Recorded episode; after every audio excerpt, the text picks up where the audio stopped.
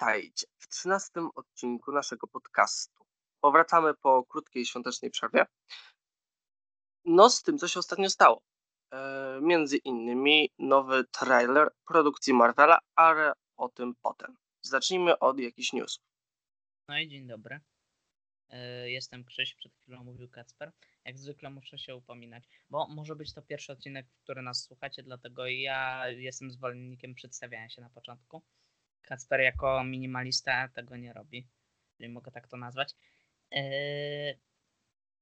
No trochę rzeczy się stało, kiedy nas e, ostatnio nie było i myślałem, że może tym razem uda się, żeby odcinek był kompletnie wyczyszczony jakby z informacji z franczyzy około Disneyowej i znowu się nie udało. Mm, Bo na przykład e, ujawniono nam taką podstawową obsadę do mm, serialu o Obi-Wanie Kenobim, z której wynika między innymi to, co było już wcześniej przepowiadane, że y, Hayden Christensen, który grał Anakina Skywalkera slash Darda Vadera w tej trylogii Star Wars 99-2005, y, powróci do roli Darda Vadera w tym serialu. I też Ivan McGregor powróci do roli mm, Obi-Wana i poza tym są tu jakieś y, nowe postaci, więc zobaczymy. I to są aktorzy, których za bardzo nie kojarzę, więc raczej nie będę ich wymieniać. Y, Natomiast poza tym wiadomo, że akcja tego serialu będzie się rozgrywała 10 lat po zemście Sithów. I reżyserką tego serialu będzie Deborah Chow, która wyreżyserowała kilka odcinków Mandalorianina, między innymi. I też zostało potwierdzone, że w tym serialu nie powróci postać Jar Jara Binksa. A czemu ktoś tak podejrzewał, że Nie trzeba wiem. było to dementować? Nigdy nie zasugerowano za bardzo, że on umarł. Tak naprawdę. To znaczy, z tego co się orientuję, to w komiksach, które teraz już nie są kanonem, to on był e, szkalowany za to, że dał Palpatinowi władzę i stał się bezdomny i potem umarł. Koniec. Nie. Ale to chyba dobrze, bo to by działało negatywnie zdecydowanie na dramaturgię tego serialu. To jest jedna z tych postaci, która jednak wzbudza największe kontrowersje. Mm, dobra. Oprócz yy, obsady Obi-Wana Kenobiego mm, w Marvelu, czyli kolejnej marce, którą Disney kiedyś zakupił za swoje wielkie pieniądze, mm, pojawiła się informacja, że w nowym torze, mm, czyli torze 4 Thor Love and Thunders, e, zagra Russell Crowe. Jednak z tego co wiadomo, ma on zagrać raczej taką mniejszą rolkę, jakąś mniej znaczącą. Ale nie wiadomo jeszcze dokładnie, kogo miałby zagrać.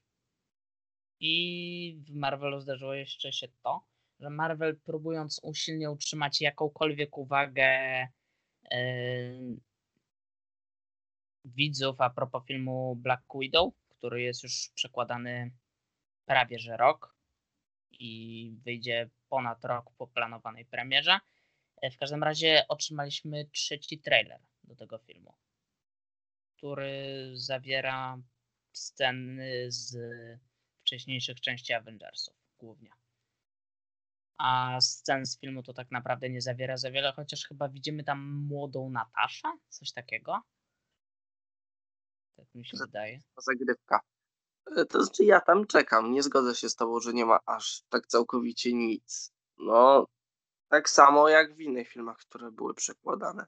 Ja natomiast, jak była mowa o serialach, to dodam o innym trochę. To znaczy, pisałem już o tym na Facebooku, ale jak ktoś nie czytał, to się dowie, że mamy zwiastun i datę premiery nowego sezonu Ricka i Mortiego. No i ja się cieszę, ponieważ lubię. Krzysztofa nadal niestety nie mogę zmusić. No i czekamy. Główny minus, że dopóki nie będzie HBO Max, to prawdopodobnie będziemy musieli w Polsce czekać, aż yy, wyjdzie cały sezon i dopiero zostanie udostępniony na Netflixie. Albo w ogóle, jeżeli mają w planach już yy, właśnie HBO wchodzić. Więc zobaczymy. Mhm. A to nie będzie tak w jego przypadku, że będą jakby wlatywały odcinki po odcinku? To znaczy tak jest w USA, tylko że właśnie u nas było zawsze tak, bo Netflix nie ma takich, nazwijmy to, pełnych praw, tylko właśnie jakby wyszły wszystkie dopiero i dopiero wtedy udostępniał jakby cały naraz. Okej, okay, rozumiem. No i ja jakoś nie mogę się przekonać i nadal nie jestem do końca zainteresowany. Może nie kiedyś. No nie, ale no na razie, na razie nie, przepraszam. Ale a ty będziesz umawiał w podcaście, jak wyjdzie? Masz coś w tak, planach? Chyba tak. To znaczy to jeszcze bardzo dużo czasu, ponieważ e, premiera pierwszego odcinka będzie 20 czerwca, więc jeżeli nie będzie to znowu podzielone jak pół na pół y, sezon, bo były już takie przypadki, tylko y, całe 10 odcinków, to spodziewam się w Polsce gdzieś pod koniec sierpnia, na początku września.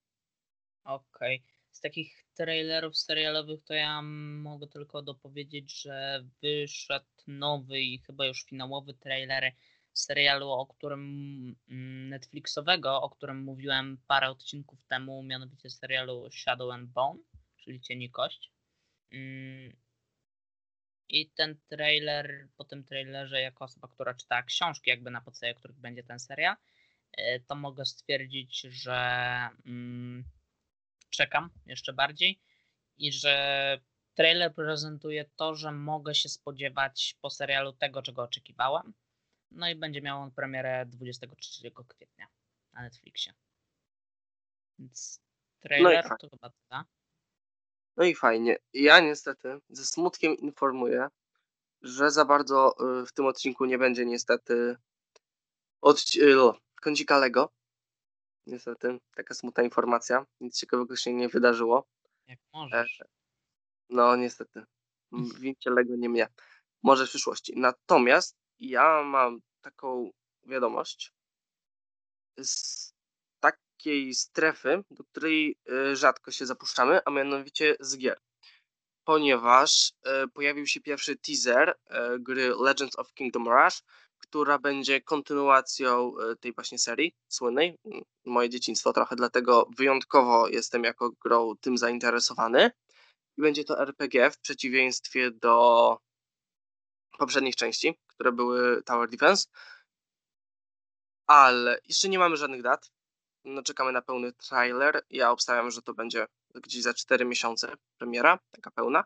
Natomiast jest rzecz okropna, która mnie strasznie wkurza, a mianowicie jest to dopisek Pre-order now exclusively on Apple Arcade. Czyli będzie to ekskluzywne dla subskrypcji miesięcznej gier Apple. O nie, czy za bardzo nie wiem jak zareagować, bo nie kojarzę gry, o której mówisz, bo jeżeli chodzi o świat gier, to jestem kompletnym egoistą. Mm, z tego co słyszałem a propos Apple Arcade, to rozszerza się biblioteka gier, bo na razie biorąc pod uwagę cenę tego abonamentu, która nie jest wcale aż taka niska, to ilość gier na niego była taka sobie, z tego co kojarzę. Mm, no tak. Yy, skoro kącika Lego nie było, to z Jeszcze takich... dokończę ten wątek. Yy, dodam, że no, będę próbował kilku opcji. Prawdopodobnie będę musiał e, zagrać na Steamie gdzieś rok po premierze. Możliwe, że w końcu się na Steamie pojawi. Jeżeli będzie ekskluzywna, to chyba nie. Właśnie Androida chyba nie, ale na Steam podobno jest szansa, że tak było z poprzednimi bo jakby wiesz, wyłączność na telefon, na telefony, a na komputer już nie, bo to by po prostu ciężko było uzasadnić, bo to jest dramatycznie głupia decyzja ze strony Ironhide'a. No, z 90% ich graczy to PC i Android. Ja, ja nie wiem. Po prostu. Może ktoś e, im ofiarował kasę za to, tak przypuszczam.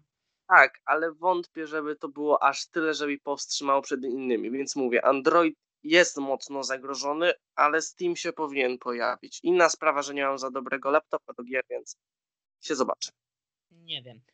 Nie wiem też, jak jest jakby w świecie gier z tym całym, jeżeli treść jest ekskluzywna na jakąś platformę, to czy w końcu pojawia się na innych, czy jednak jest tak, że nigdy się nie pojawia. Eee, bo na przykład w świecie filmów taka Raja i Ostatni Smok na przykład, to w ogóle to też jako ciekawostka, ona jest teraz dostępna w ramach tego Premium Access na Disney Plus, czyli za tą dodatkową opłatą, która nie pamiętam ile wynosi. I, a mimo to pojawiła się na jednej z wypożyczalni VOD, czyli na Rakutenie. Nie w Polsce oczywiście, ale tam w jakichś innych krajach europejskich. I co ciekawe, ma tam polski dubbing na tej platformie w tych krajach. Dostępny jako ścieżkę dźwiękową, tak samo jak e, chyba już ponad miesiąc temu była w kinach na Islandii, to tam też można było ją obejrzeć w wersji z polskim dubbingiem, co jest dosyć kuriozalne. Przypadek? Nie sądzę. A co do tej ekskluzywności, to obstawiam, że więcej się dowiemy właśnie jak już będzie no, konkretna data gdziekolwiek. Pewnie tak. No zobaczymy.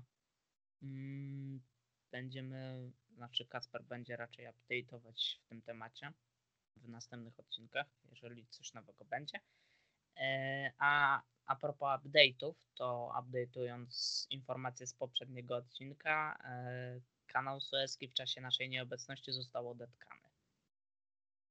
Ui. I uratowana. Podobno coś słyszałem, że niektórzy w czasie, kiedy był zatkany, wyruszyli jakby starą trasą, czyli opływając Afrykę. Co jest ciekawym wejściem w sytuację, ale z drugiej strony nie mogli przewidzieć, ile będzie zatkany. Mogło to w sumie długo trwać, co by ich pomroziło, więc jakieś to wyjście jest. jest. Sagama byłby dumny. No niech płyną w każdym razie. Mm, a my płyniemy dalej z informacjami. Zgrabny Segway. Hehe.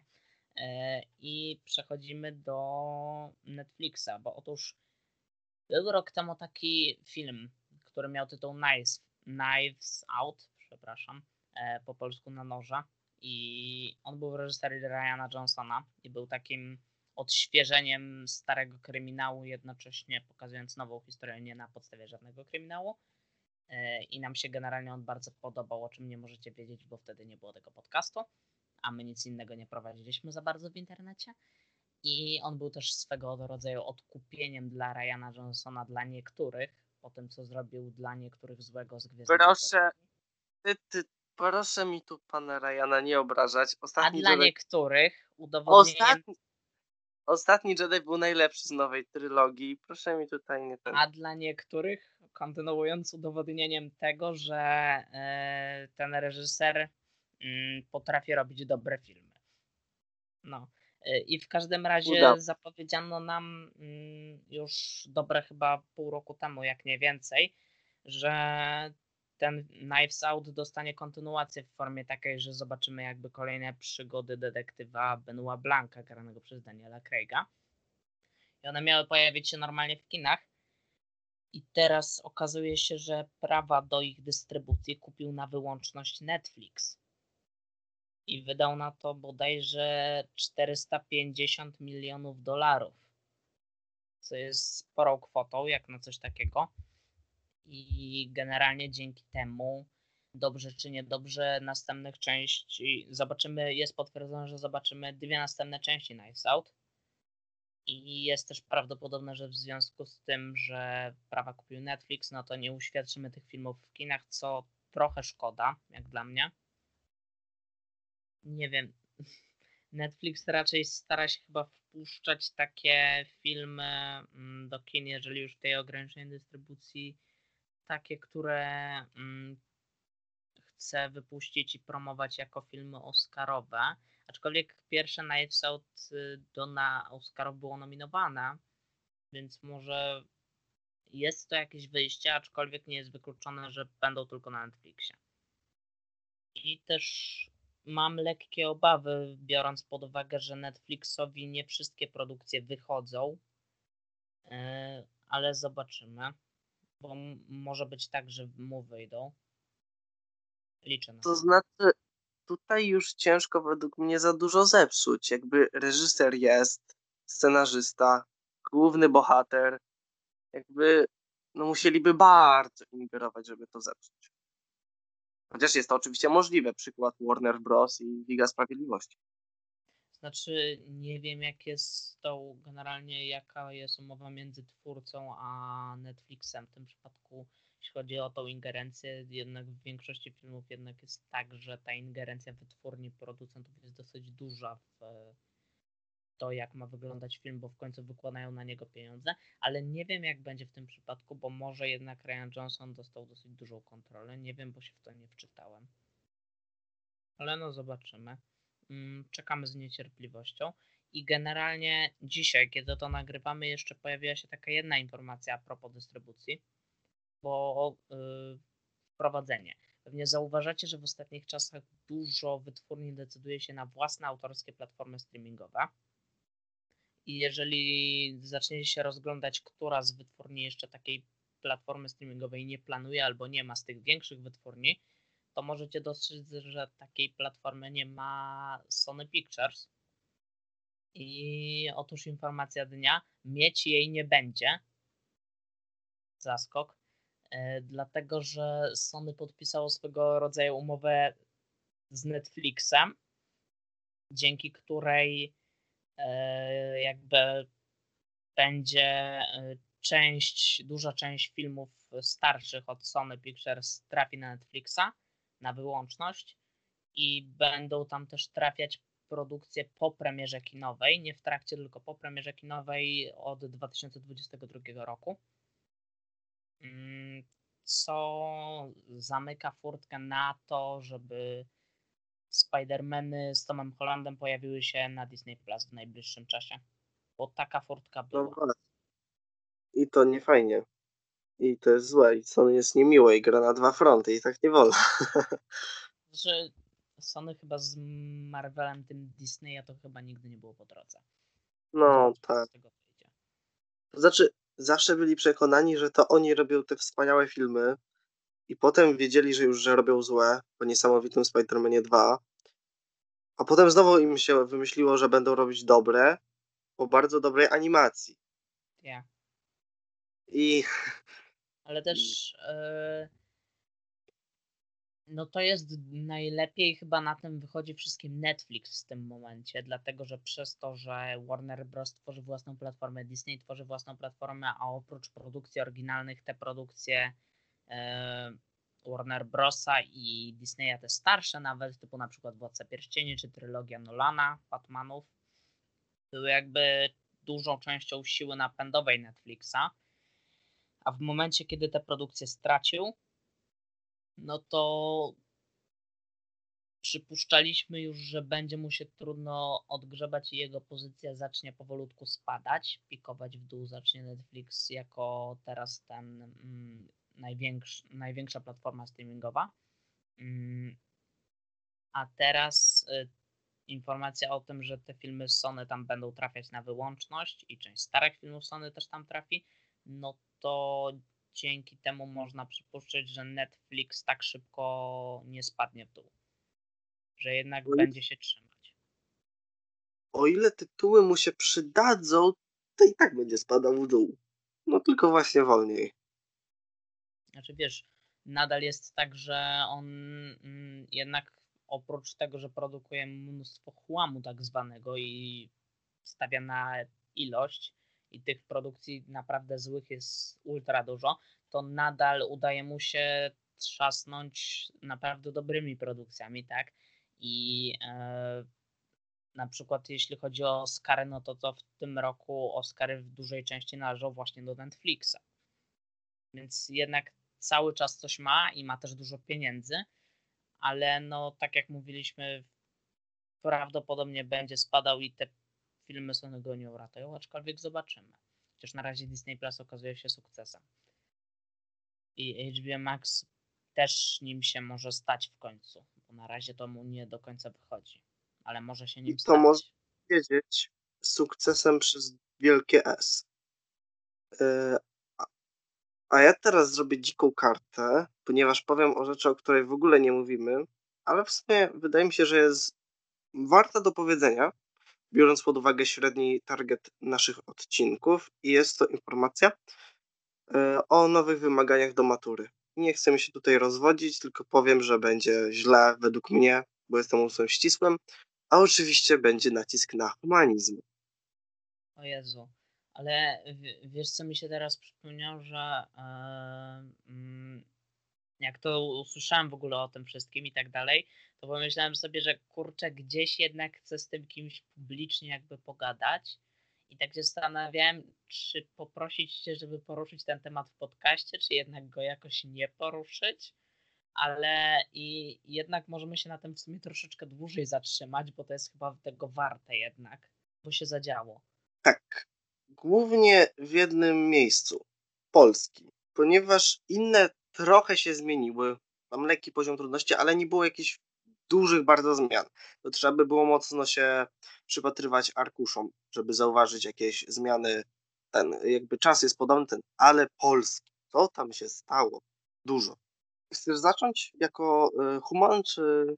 Znaczy ja się nie dokładnie w sumie wczytałem A. do końca te zmiany, więc możesz powiedzieć, ja tylko, mnie na pierwszy rzut się oka rzuca to, że informacja o tym, że matura będzie trwać 240 minut, o ile mi wiadomo. E, ile to jest na godzinę mniej więcej? To jest ponad 3 godziny. Tak? To, to są równe 4 godziny. godzinki.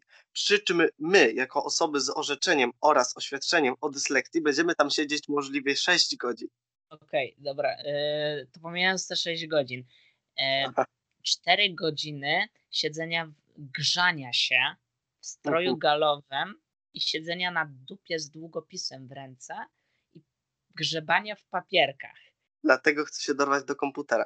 Natomiast ja powiem, dlaczego są te 4 godziny. A 4 godziny są dlatego, że nasze wspaniałe CKE, wiesz co zrobiło? Zwiększyło ilość słów rozprawki z 250 do 400.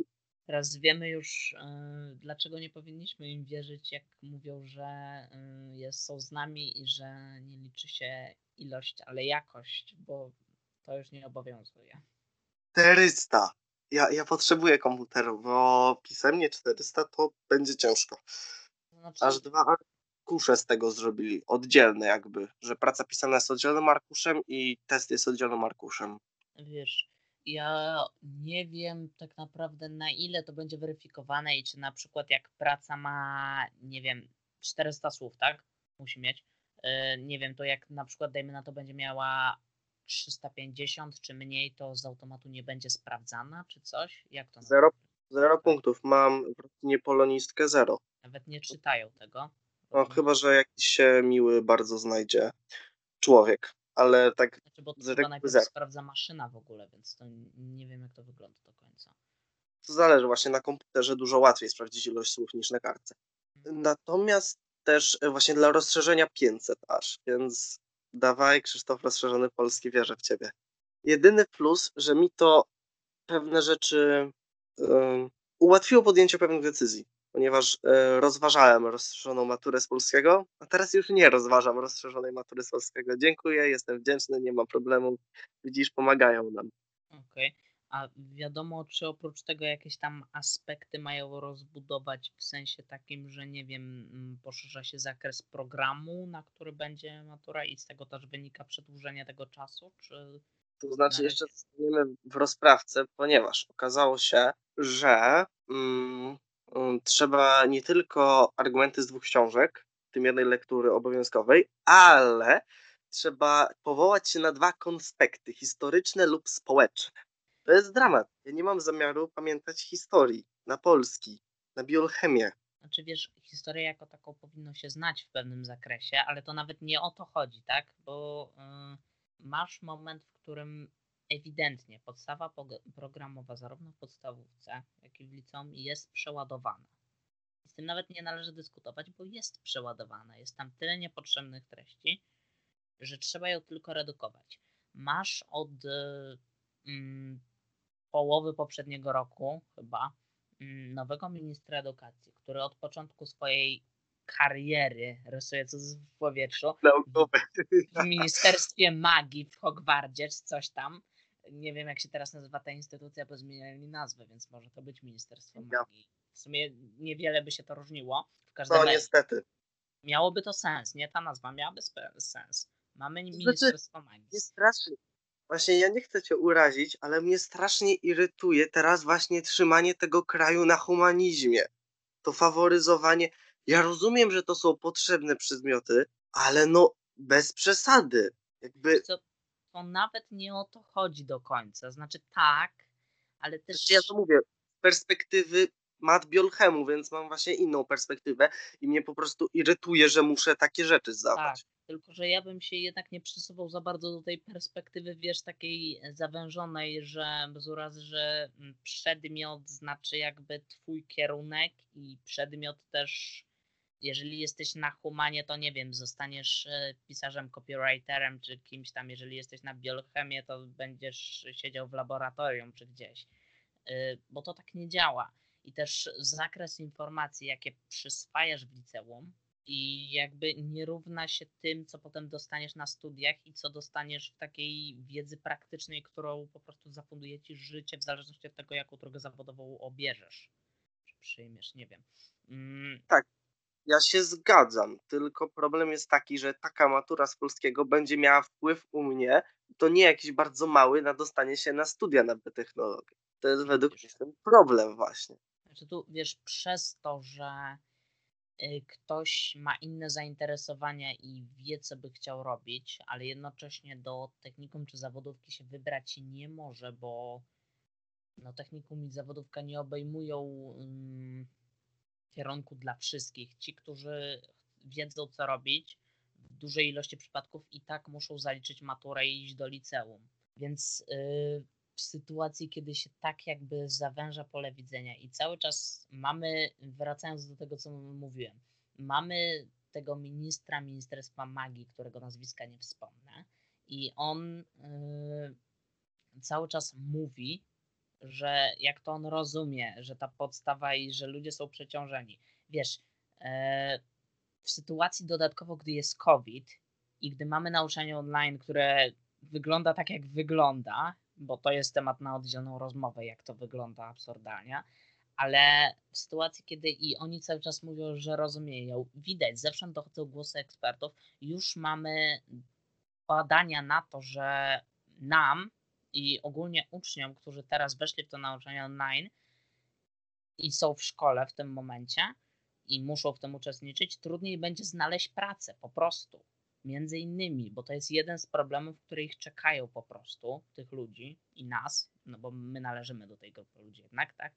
E, to, co ich czeka i na to wszystko, że całe te problemy i program mm, szkoły generalnie edukacji y, wymaga gruntownych zmian i do tych zmian, do kroków wymaganych do podjęcia tych zmian, na pewno nie należy rozszerzanie go w jakikolwiek dodatkowy sposób, co teraz robią. I w momencie, kiedy i ministerstwo, i minister mówią cały czas, że e, rozumieją w jakikolwiek sposób i nauczycieli, i uczniów, i rodziców, bo tu się obrywa tak naprawdę wszystkim w tym momencie, no to to jest dla mnie coś w rodzaju takiego splunięcia w twarz.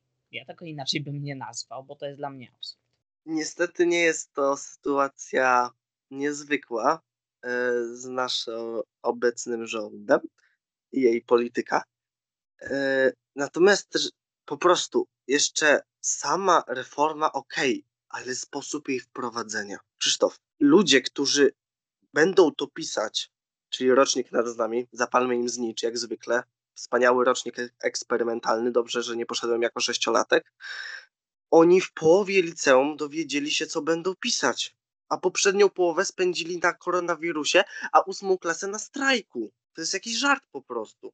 Nie mówiąc już o tym, że tą maturę będą też pisać kolejne roczniki, takie jak ósme klasy tegoroczne, a poziom tegorocznego egzaminu ósmoklasisty jest dramatycznie niski.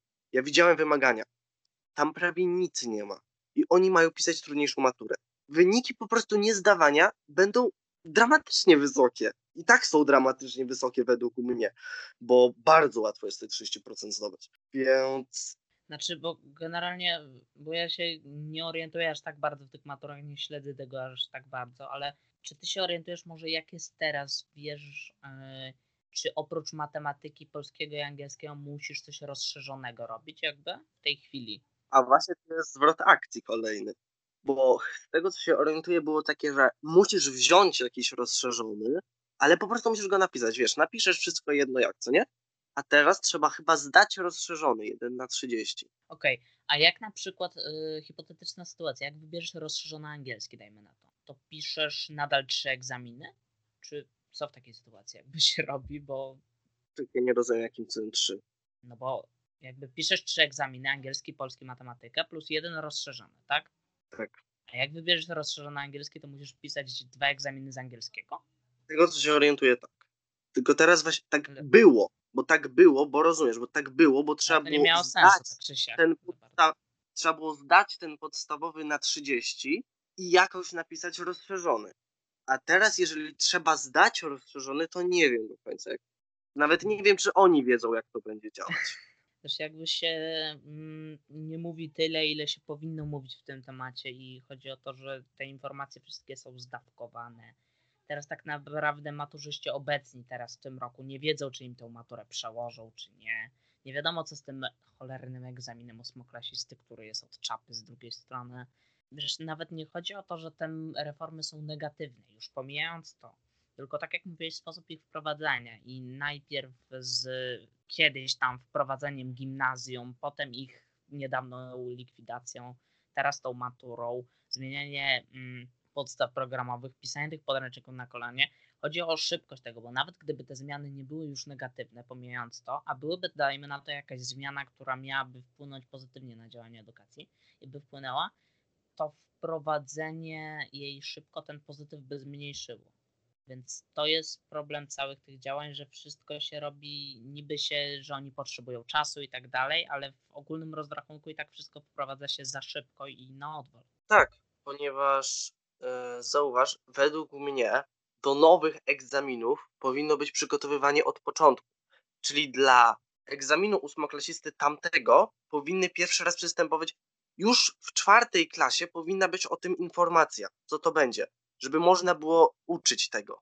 I oni by Generalnie tak, bo egzamin ma być e, sprawdzeniem wiedzy z całej szkoły, więc dowiadywanie No się, jak będzie wyglądał egzamin, dajmy na to w połowie szkoły albo w trzech czwartych szkoły, nadal jest bez sensu. To się z tym zgadzam. A my mieli jeszcze 1-3 to, no dobra, 1-3, ale czwarta klasa już tak. Szczególnie, że te roczniki już mają, wiesz, biologię od czwartej, chemię tam, wiesz, od siódmej i tak dalej, a my mieliśmy to wszystko o dwa lata upchnięte. My, my, dla nas po prostu wzięli gimnazjum, wycięli drugą, zostawili pierwszą i trzecią, wepchnęli to w te dwa lata, połączyli z powtórką do egzaminu, a przy okazji mieliśmy niepotrzebne trzy lata przyrody. Tak, i- faktycznie. Zostawili tak. Tam był nawet taki, e, taki absurd, był w pewnym momencie naszej podstawówki, nie wiem czy ty pamiętasz, że y, od siódmej klasy mieliśmy mniej biologii i geografii niż e, fizyki i chemii. Godzin fizyki i chemii było więcej w siódmej i ósmej klasie chyba niż e, geografii i biologii i to miało swoje uzasadnienie takie dla osób chyba, które szły, było coś takiego, nie? Nie pamiętam. Wiem, że wszystkie te cztery przedmioty były tylko w siódmej i ósmej klasie.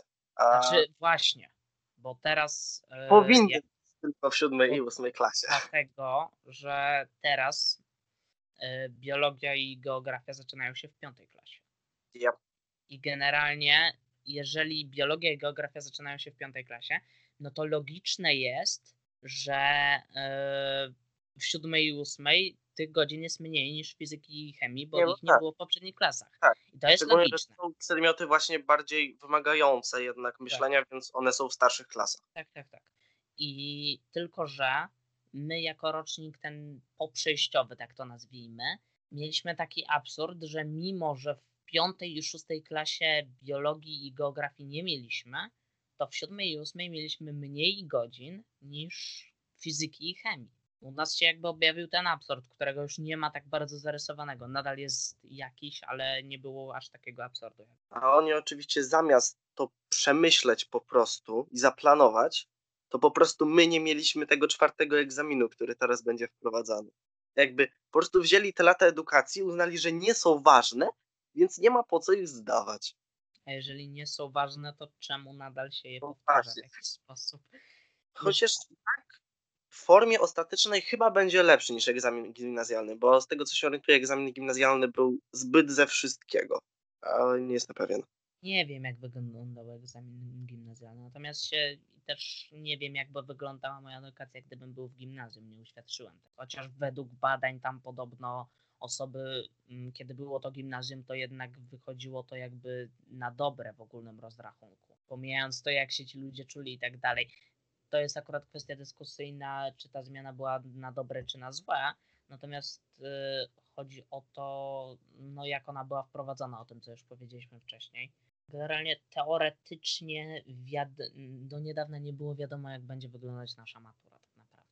Teraz w teorii wiadomo, jak ta matura będzie wyglądać, ale w praktyce może być różnie. W praktyce można przypuszczać, że za dajmy na to pół roku znowu wejdzie w życie jakaś kolejna zmiana, której w ogóle nie przewidywaliśmy, bo tak działa to ministerstwo teraz, działa impulsywnie. Szczególnie, że mają już miejsce protesty rodziców i nauczycieli, więc może być bardzo różnie. Jeszcze na koniec dodam, że będą też zmiany w maturze ustnej. Będą dwa zadania zamiast jednego, też polskiego. Czyli jeszcze więcej stresu. No fajowo. Tak, tak to jest jedyna rzecz, którą miały lepiej e, zeszłoroczni maturzyści, że nie mieli matury ustnej. To był jedyny ich plus. No, widać, że Ministerstwo Magii, tak to będę nazywał, bo to jest świetna nazwa, mm, yy, kontynuuje challenge pod tytułem Jak zniszczyć życie kolejnej grupie związanej z edukacją. Wychodzi na fajną.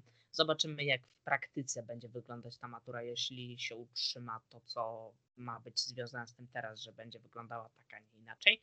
Y, wyszła nam część taka społeczna, bym powiedział. Aczkolwiek mamy taką kategorię na hostingu i na wszystkich platformach. że ja chcę do Ameryki wyjechać. Do Ameryki akurat bym nie polecał, bo tam też nie jest kolorowo, ale... ale stypendia dobre mają. Może i mają, ale no nie jedź. Wiesz, jaki będzie zasięg internetowy, jak ty będziesz się próbował łączyć stamtąd i nagrywać ze mną podcast? To będzie straszne. Nie będę miał czasu takich rzeczy robić. Dobra. Mm, atmosfera nam trochę siadła, w sensie zrobiła się dosyć pesymistyczna, więc teraz spróbuję nas jakoś rozruszać i pocieszyć, bo udało mi się w końcu przeczytać książkę, o której chciałem od paru tygodni mówić w podcaście. Generalnie próbowałem też czytać inną książkę i miałem dużo na głowie w sprawach takich życiowo-prywatno-szkolnych właśnie, więc dlatego nie udało mi jej się przeczytać. A myślałem, że bo książka generalnie wyszła dosyć niedawno, bo wyszła bodajże 25 lutego miała premierę, ja nawet ją zamówiłem przed premierą, ale skończyłem ją dopiero niedawno, ale ważne, że skończyłem i jestem. I tak, książka nosi tytuł Seriale do następnego odcinka i teraz Kacprowi ją pokażę w kadrze, ale wy jej nie widzicie, to jest ta książka. Tutaj, tak, nie widziałem. I została napisana przez Katarzynę Czajkę-Kominiarczuk która jest polską blogerką z tej mm, blogosfery takiej popkulturowej.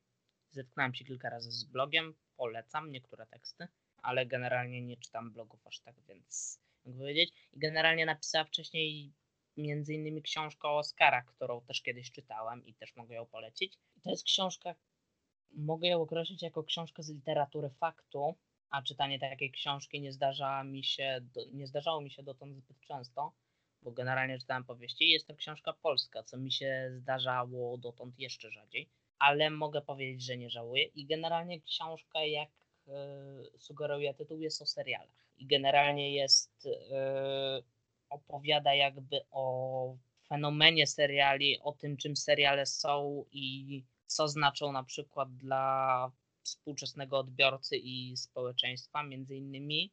Mm, jakby pokazuje też, fajne jest to, że pokazuje podział jakby na to, co było przed Netflixem, kiedy większość seriali była produkowana przez różnego rodzaju telewizje na całym świecie, mm, a po Netflixie, kiedy zaczęło y, rodzić się mnóstwo platform streamingowych i generalnie to, jak wyglądają seriale, w jaki sposób są puszczane jakby, że zniknęły bloki reklamowe i tak dalej i ich forma kompletnie się zmieniła, bo kiedyś seriale, kiedy były w telewizji, nie miały tak jasnego podziału na sezony i tych odcinków było mnóstwo, potrafiło być 20-30 odcinków w jednym sezonie. Teraz mamy ich ledwo max 12, a i tak ta liczba się trochę zmniejsza ostatnio. Generalnie książka jest jakby podzielona na części, w których przybliża poszczególne jakby grupy mm, zajmujące się serialami. Przybliża na przykład, to jest bardzo ciekawe, kim jest tak naprawdę showrunner i jaka jest jego rola. Pokazuje nam też, y, jak to było ze scenarzystami w serialach, jaką oni odgrywają rolę i dlaczego y, strajk scenarzystów, który miał miejsce nie tak dawno temu, odbija się na produkcji seriali dość drastycznie. Pokazuje nam też ta książka jakby poszczególne gatunki seriali, wyjaśnia czym się od siebie różnią, jakie były początki tych gatunków, jak one wyglądają teraz, jaka jest ich popularność, na przykład y, jak bardzo w telewizji były kiedyś popularne opery mydlane, a jak mm. e, teraz nie są prawie w ogóle popularne. Pokazuje ten jakby wpływ na odbiorców, wyjaśnia też działanie tego legendarnego algorytmu Netflixa, który polega na tym, że jakby przybliży, e, pokazuje nam seriale dostosowane do nas na stronie głównej i strona Netflixa każdego użytkownika wygląda inaczej. Yy, fajne jest to, że właśnie mamy wyszczególnione te poszczególne fakty w tej książce. Mm, że jakby, no ja czytając dowiedziałem się dużo różnych informacji, o których nie miałem pojęcia. To mi trochę też uświadamia, jak bardzo popkultura taka teoretyczna, bym to nazwał, ma dla mnie jeszcze wiele rzeczy, o których nie wiem do zaoferowania, więc to jest fajne. Y, fajne jest to, że ta książka została napisana całkiem niedawno, więc odnosi się do sytuacji, jaka wygląda z serialami obecnie, czyli mamy tam wspomnianą platformę Disney Plus czy HBO Max i to jest fajne. Znaczy to jest logiczne, że książka została napisana teraz, więc odnosi się do aktualnych wydarzeń w tych sferach jakby ale to jest na plus dla mnie, no bo jakby była napisana, to jest tak drastycznie się zmieniający rynek, więc jakby autorka napisała o nowościach, y, a książka byłaby wydana 10 lat temu, no to to wszystko byłyby, nie było już nowe. Postrzeganie seriali prawdopodobnie się nie zmieni, zmieni przez te 10 lat, więc prawdopodobnie ta książka straci też na aktualności. E, fajne jest to, że mamy cały rozdział w tej książce poświęcony jakby serialom superbohaterskim. Jak to z nimi było i że generalnie od dawna na przykład DC w telewizji tworzyło różnego rodzaju produkcje swoich bohaterach, które zostały teraz trochę zapomniane. Generalnie książka na plus mogę wszystkim polecieć. I to nie jest tak, że to jest dla osób, które tak regularnie i pchają w siebie te seriale i je oglądają cały czas tylko to jest dla osób, które tak oglądają czasami jakiś serial, ale generalnie są zainteresowane tym gatunkiem w taki sposób bardziej teoretyczny. Nie podobało mi się może tylko to, że ten język dla mnie i styl napisania tej książki był troszeczkę taki ociężały.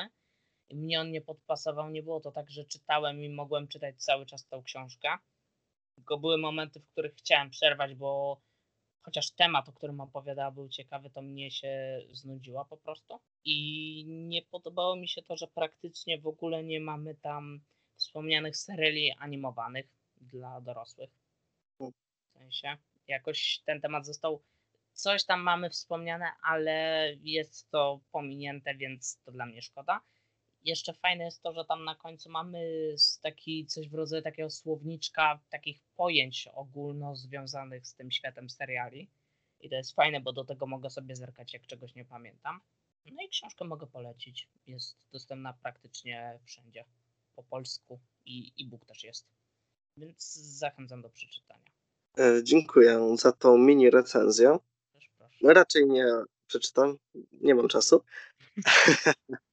Fajna rekomendacja, dzięki. Tak, bardzo.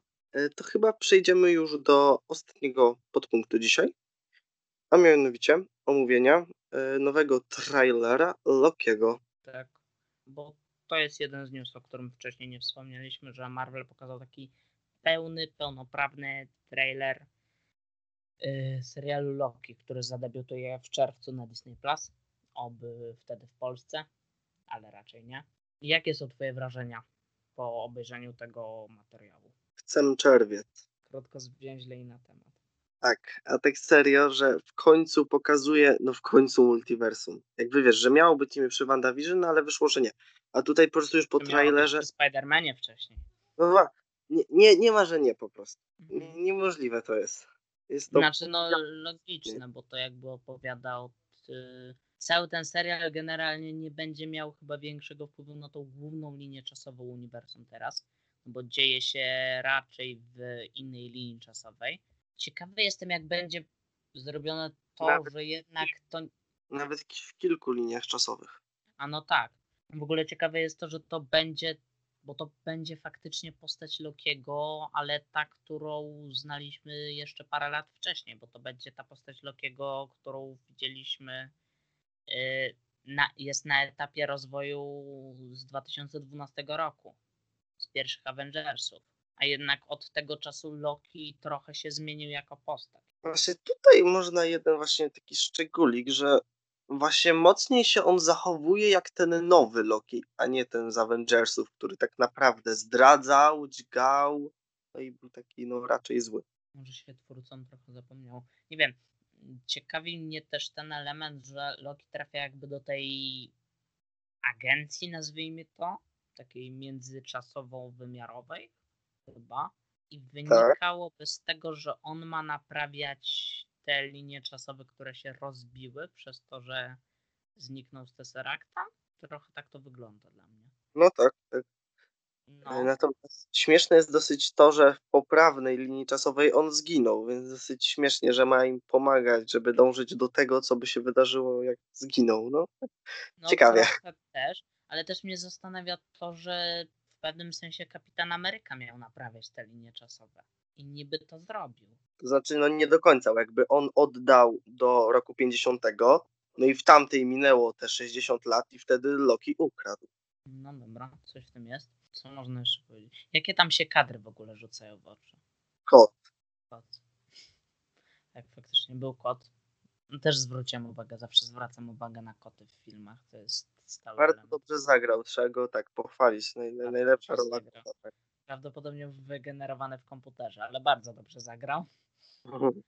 Yy, muzyka mi się podoba generalnie. No, Motyw tak jak w trailerze. W ogóle ciekawi mnie, czy dojdzie do jakiegoś spotkania z bohaterami, którzy są teraz w innych częściach wszechświata Marvelu. Z jakimś z głównych bohaterów jakby. Czy będzie miał swego rodzaju jakieś cameo. Skoro Loki może się teraz przemieszczać jakby z tego, co wygląda między wymiarami i w czasie. Więc why not? Znaczy bardziej ciekawe jest to, bo był właśnie taki moment, to oczywiście spoilery z trailera, o nie, straszne, gdzie siedział obok pewnej postaci i ta postać wygląda jak Czarna Wdowa, troszkę. Właśnie podobno ja widziałem jakieś analizy, że to na pewno nie jest Czarna Wdowa, tylko to Wiem, może ale- być jakby postać e, She-Hulk. Tfu, Lady To- Loki. O Boże, co ja zrobiłem? Dlaczego? Dlaczego? E, że to może być postać Lady Loki z komiksów. No, tak, też słyszałem, jest to dużo bardziej prawdopodobne, no ale, Hulk. no tak, tak, to już na pewno. W ogóle No. możemy się po trailerze z, em, zorientować w miarę jaki mm, jakby jaki charakter będzie miała ta produkcja i widać, że będzie dużo jakby takich e, dużo jakiegoś takiego sarkazmu, dużo jakichś Tak, takich będzie- em, Humorystyczna. Tak, tak, ale trochę może będzie iść, ja na to trochę liczę, że będzie iść w stronę takiego czarnego humoru, trochę o niego zawadzać, to by było fajne w jakiś sposób. I też, e, że będzie jakby balansować tak na granicy takiego kompletnego absurdu. I to też zapowiada się dobrze, że będzie to w jakieś... Bo generalnie ta agencja cała jest pokazana jako takie miejsce dziwaczne. Nie, na przykład podpisywanie wszystkiego, co się w życiu powiedziało, prawa autorskie. Tak. ale bardzo mnie ciekawi, że w teorii powinna już być premiera Doktora Strange'a Multiver- e, Multiverse of Madness. Już, a Loki jeszcze nie. Wiesz o co mi chodzi? Że czy to będą w ogóle powiązane fabularnie, skoro miał być przed, a będzie po. Znaczy na 100% w jakiś sposób będą, bo wszystkie produkcje w jakiś sposób są powiązane. Czy w większym, czy w mniejszym stopniu to zobaczymy, ale podejrzewam też trochę, że jednak Loki będzie się dział jako produkcja dość na uboczu. Tak mi się wydaje, tego wszystkiego. Dlatego, że chyba się będzie rozgrywał w różnych rzeczywistościach i ma nam pokazać ten aspekt tego rozłamanego multiversum jakby. Mm, potem co się stało w Avengersach. Nie wiem, no jeżeli to tak przełożyli, to najwidoczniej jest tak, że można je zamieniać w jakiś sposób kolejnością. No tak. samo jak teraz zaufać. podobno WandaVision dzieje się przed Spider-Manem najnowszym, tak? W sensie Far From Home. Tak. Trzeba po prostu zaufać twórcom i zobaczyć. No, a pokłady zaufania mamy dosyć dużo i bardzo chcę, żeby one nie zostały jakoś wyprute. Bo tak jak mówiliśmy już wiele razy w wielu odcinkach, Marvel idzie w takim kierunku, że jednak te będzie mu chronologię i takie zepnięcie wszystkiego razem mm, coraz trudniej będzie mu to zrobić z każdą chwilą. Jest coraz e, dalej od łatwości zachowania tego idealnego ładu, które dało się zachować kiedyś. Więc no zobaczymy, jak sobie z tym poradzą. To będzie taki. Kiedyś to było. Nie wiem do końca, co jeszcze można powiedzieć. Można powiedzieć oczywiście o kilku rzeczach, takich jak, że Loki wygląda jakby miał nową moc, taką zieloną energię, której chyba nie pokazywał, nie pamiętam. Oraz na przykład, że e, ładne ogólnie to jest tak, jeśli chodzi o montaż, to, to jest ładne.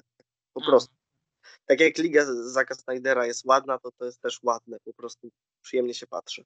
Znaczy, no cieszy mnie, że to jest jednak tego typu trailer, że nam pokazuje, bo wiele trailerów przegina, pokazuje w jakiś sposób za dużo, tak? Yy, Pokazuje dużo, ale jednocześnie mało. no właśnie pokazuje dużo w taki sposób, że może być tak, że jednak duża część z tych e, kadrów, które tam nam się pojawiły, nie zostaną tak naprawdę wykorzystane w finalnej wersji produkcji. Może też tak być. Aczkolwiek tylko nie pamiętam teraz o jaki film chodzi, ale mieliśmy taki film, który jakby. Dużo jest takich przypadków, że trailer nam w sumie streszcza cały film tak naprawdę. I to nie jest dobre wyjście. A ten trailer akurat tego nie robi. Generalnie trailery Marvela zwykle, zwykle starają się tego nie robić. Jest to na plus. Tak. Ogólnie też, e, chociaż nic nie przebije tego, pewne, jednego zwiastuna Ricka i Mortiego, w którym e, wyglądało jakby miał sceny z całego sezonu, a się okazało, że ma sceny z jednego odcinka. No to też jest przykład takiej produkcji, że o ile mi wiadomo, to skaczą między różnymi kompletnie światami. Akurat w tego typu produkcjach zachowanie tego jest stosunkowo łatwe niż w takiej produkcji, w której raczej wszystko dzieje się w dosyć pojedynczej lokacji. Chociaż wiesz, z jednej strony my tak mówimy, że nic nie widać, a prawdopodobnie już parę osób zrobiło takie teorie spiskowe i filmy pod tytułem Czego nie zauważyłeś w trailerze Lokiego, że Tak, yy, tab polskie tabloidy popkulturowe na tym żarują w tym momencie, więc no. więc to zostawmy. Dajmy to w cudzysłowie ekspertom. no zobaczymy, jak wyjdzie. Czekamy. Tak, bardziej, ba, bardziej niż teraz na Falcona, tak bardziej mocno. W ogóle, mm, bo skończyliśmy trailer, tak? Omawiać? No Ja, tak. Tak. Bo To mi się jest- przypomniało teraz, że nie powiedziałam o jednej rzeczy i teraz będzie trochę tak wyrwana z kontekstu, ale jest dla mnie dosyć ważna. Sensie- twoją odpowiedzialność. Okej. E, Kilka dni temu generalnie LG oficjalnie ogłosiło, że zamyka dział LG Mobile, co oznacza w skrócie tyle, że LG już nie będzie wypuszczać smartfonów po prostu. Wow, chwila, chwila, chwila. Ja potrzebuję czas na przetrawienie tej informacji. Dziwne. Znaczy już od jakiegoś czasu było przewidywane, że LG zdecyduje się zamknąć jakby ten dział i skupić na robieniu innych rzeczy typu komputerów, lodówek, pralek i jeszcze czegoś tam innego. No ciekawe, bo pamiętam, że pierwszym smartfonem, takim smartfonem, smartfonem mojej mamy był LG, więc śmieszne trochę.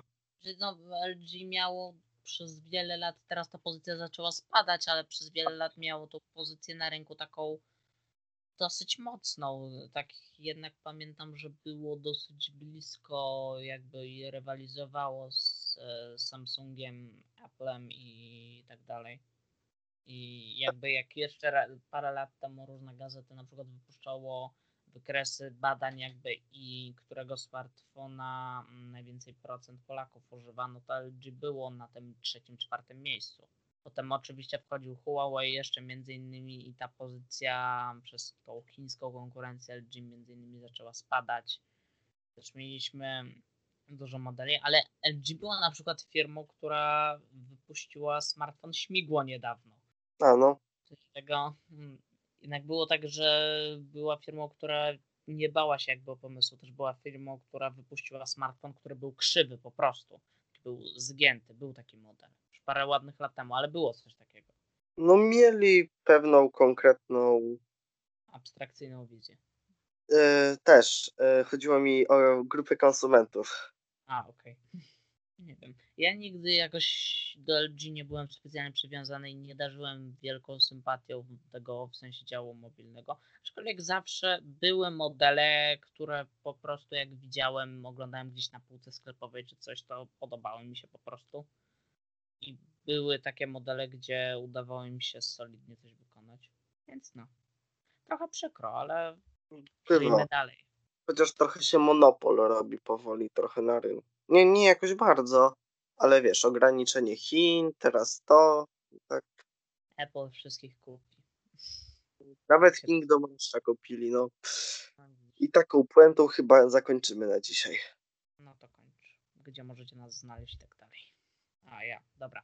Mm, yy, skończyliśmy. Mm, po raz kolejny. Po jakiejś tam przerwie. Mm, wróciliśmy z nową yy, ilością materiału i różnego rodzaju informacji, które mogą Was zaciekawić.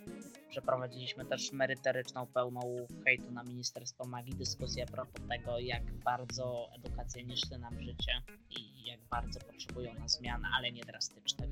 Eee, omówiliśmy trailer Lokiego, ja powiedziałem o fajnej książce, którą nadal polecam. Mm, jakby co materiał a propos tego nie był sponsorowany w żaden sposób. Jeszcze nie, to nie jest nasz czas w tym aspekcie akurat. Eee, dziękujemy wszystkim, którzy nas dzisiaj słuchali i jak zwykle zachęcamy Was do subskrybowania naszego kanału na YouTube, obserwowania nas na Facebooku i Instagramie, jeśli jeszcze tego nie zrobiliście. Poza tym możecie nas słuchać na wszystkich większych platformach podcastowych. Eee, mm, no i do zobaczenia za tydzień. Cześć.